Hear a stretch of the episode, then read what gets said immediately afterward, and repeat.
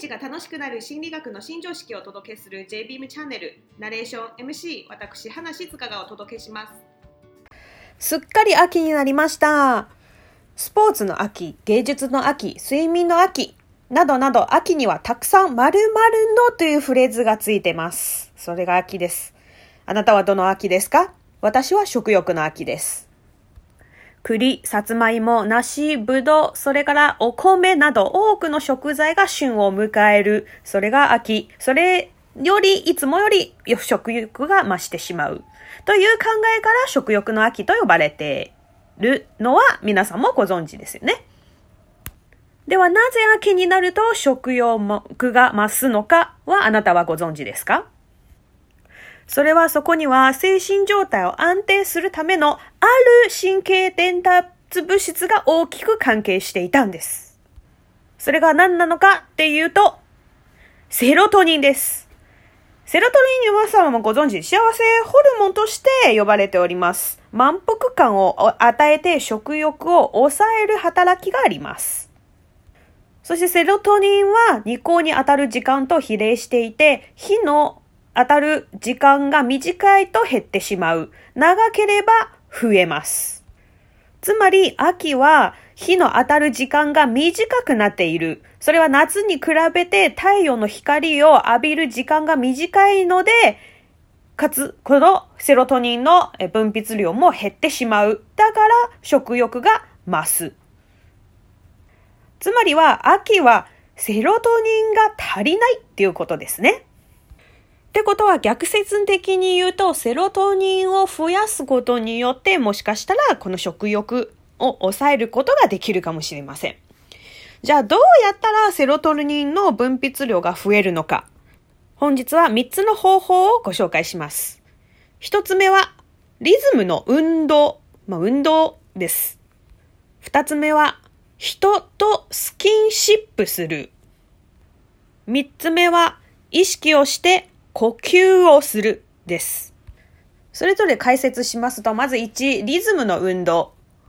リズムの運動とは、ダンスなど特殊なリズムの運動ではなくて、ただ、歩行とか、咀嚼とか生活レベルの一定のこう動きがリズムがある、一定、一定のリズムがある動きのことを言います。具体的に言うと、例えば、ウォーキングとか、ジョギング、もしくは一定のスピードで自転車を漕ぐ、あとは一定のスピードでスクワットをするなどです。一定のリズムで程よい運動を続けると、セロトニン神経が刺激されて、セロトニンの分泌量が増えます。例えば、えウォーキングを毎日30分続くと、うつ症状が改善し、いい体の状態を作ることが今期待されております。で、秋は天気もいいですし、気持ちいいので、おすすめとしては、早めに少し起きて、で、まだ人通りが少ない時に公園とか、水辺とか、ちょっと静かな場所で、最低5分長くて、まず30分ぐらい集中して、ウォーキングすることをおすすめします。すると心のバランスも取れて自然と物事に対する意欲も出てきます。で、顔つきも明るくなって血色も良くなっていきます。食欲が抑えられるだけではなくて、まあ、早起きが三問の得っていうくらいなので、まあ、一日のスタートが、まあ、もっと気持ちよく一日にできますよね。プラスして、まあ、先ほど、あの、セロトニンっていうのは太陽を浴びると出ますよって、まあ、プラスして外に出て太陽を浴びることによってセロトニンの分泌量が、えー、さらに増える。まさに一石二鳥のことですね。で、そして二つ目、人とスキンシップを取る。それはどういうことか言うと、スキンシップ。で、それは私たち人間ってもともと、まあ、猿から進化してるじゃないですか。まあ、猿といえば猿のスキンシップですよ。グルーミングっていう行為があるんですよ。見たことありません？あの、他の猿のこう、なんでしょう、こう、ダニを取って、こう、食べるやつ。で、それグルーミングですね。がもともとから発症してます。で、もともとこういう毛をくつろいだりとか、そういうすることによって、皮膚を気持ちよく触る、まあ、刺激するっていう行動です。で、それによってストレス解散できます。で、それによって、えっと、オキシトシンという物質が分泌されます。オキシトシンが増えると脳内のセロトニンも増えます。その理由はセロトニン神経がオキシトシンの受容体を持っているいるので、まあ、オキシトシンはセロトニンの活性を誘発するのです。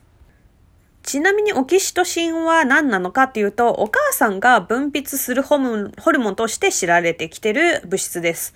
例えば授乳の時、お母さんの脳からオキシトシンが血液に分泌されて、それがホルモンとして乳腺に働きかけて母乳を出すというメカニズムになっております。それが最近オキシトシンは男も、えー女性も老人も実はこのグルーミング、さっき言ったようにグルーミングですね。お肌を刺激することによって男女、年齢、性別に関係なく分泌されることが判明したのです。じゃあ具体的なグルーミングスキンシップの方法は何ですか？さすがにもう進化していて、もう去る時代ではないので、飲みを取るというか、気をつぐ、くつろぐとかよりは、どれかというと、まあ、疲れた時、マッサージとかエステがいいです。または、うん、心の触れ合いでも有効です。具体的には気の置けない人とゆっくり喋るということですね。これは話の内容によって分泌の量が左右されるっていうよりも、誰と会って喋ることが大事です。心と心を通わせるっていう事実が大事です。そして三つ目。それ呼吸法です。普段の呼吸法はぶっちゃけ全く意味がありません。どちらかというと深呼吸に近い呼吸ですよね。普段私たちが生きるための呼吸は、うん、どちらかというと無意識にやってて脳の中枢、呼吸中枢、中枢というところあります。そこ自動的に制御して勝手に呼吸をするっていうことです。それに対して、は、このセロトニンが出る呼吸法は、呼吸しているっていうことを意識すること。吐くことを中心に意識して呼吸します。これはどちらかというと腹筋を収縮させて呼吸を行います。その回数は1分間に3、4回と非常にゆっくり通常の呼吸と全く異なります。そう、1分間に3、4回の呼吸です。おさらいしますと、1、リズムのある運動。2、人とのスキンシップ。3、呼吸法。この3つどれでもいいですし、全部行ってもいい。1日30分を繰り返す。3ヶ月続くとセロトニン神経構造がそのもの変わってきます。そうすると3ヶ月後にはセロトニン神経の分泌量が多い脳に変わっていきます。つまり痩せやすい脳になります。ぜひね、秋の食欲に対して、いや、食べたくなってる時には、まあ、ちょっと運動したり、人と話をしたり、自分でマッサージしたり、そして呼吸を整えたりして乗り越えてください。そしてそれを1日30分意識してみてください。3ヶ月、まあ、冬、今11、12、1月、年明けぐらいには、もうあなたは痩せ脳になっております。冬こそダイエットでございます。そう、ダイエット言えば冬こそね、周り、てか、周りっていうか、温度が下がって寒くなりますので、代謝が比較的に同じ体温をキープするにしても、より脂肪を燃えないといけないので、代謝が上がるんですよ。冬の方が実は夏より痩せやすい体になってます。この夏ダイエット失敗してしまった方、大丈夫です。冬こそ頑張りましょう。